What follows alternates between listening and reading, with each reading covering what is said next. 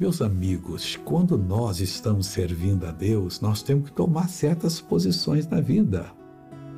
Às vezes nós estamos no caminho de Deus, que é o caminho reto. Mas que posição que eu tenho que tomar? O salmista Davi falou isso no versículo 2. Ele disse assim: Portar-me-ei com inteligência no caminho reto. No caminho reto, nós não podemos portar assim como se fossem pessoas nécias, pessoas que faltam alguma coisinha para poder viver bem. Não, nós temos que prestar atenção.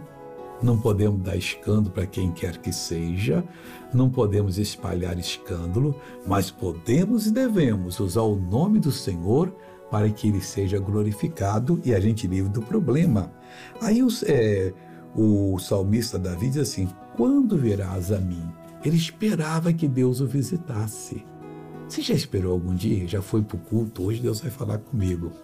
Começa a fazer isso que você vai ver como você vai melhorar.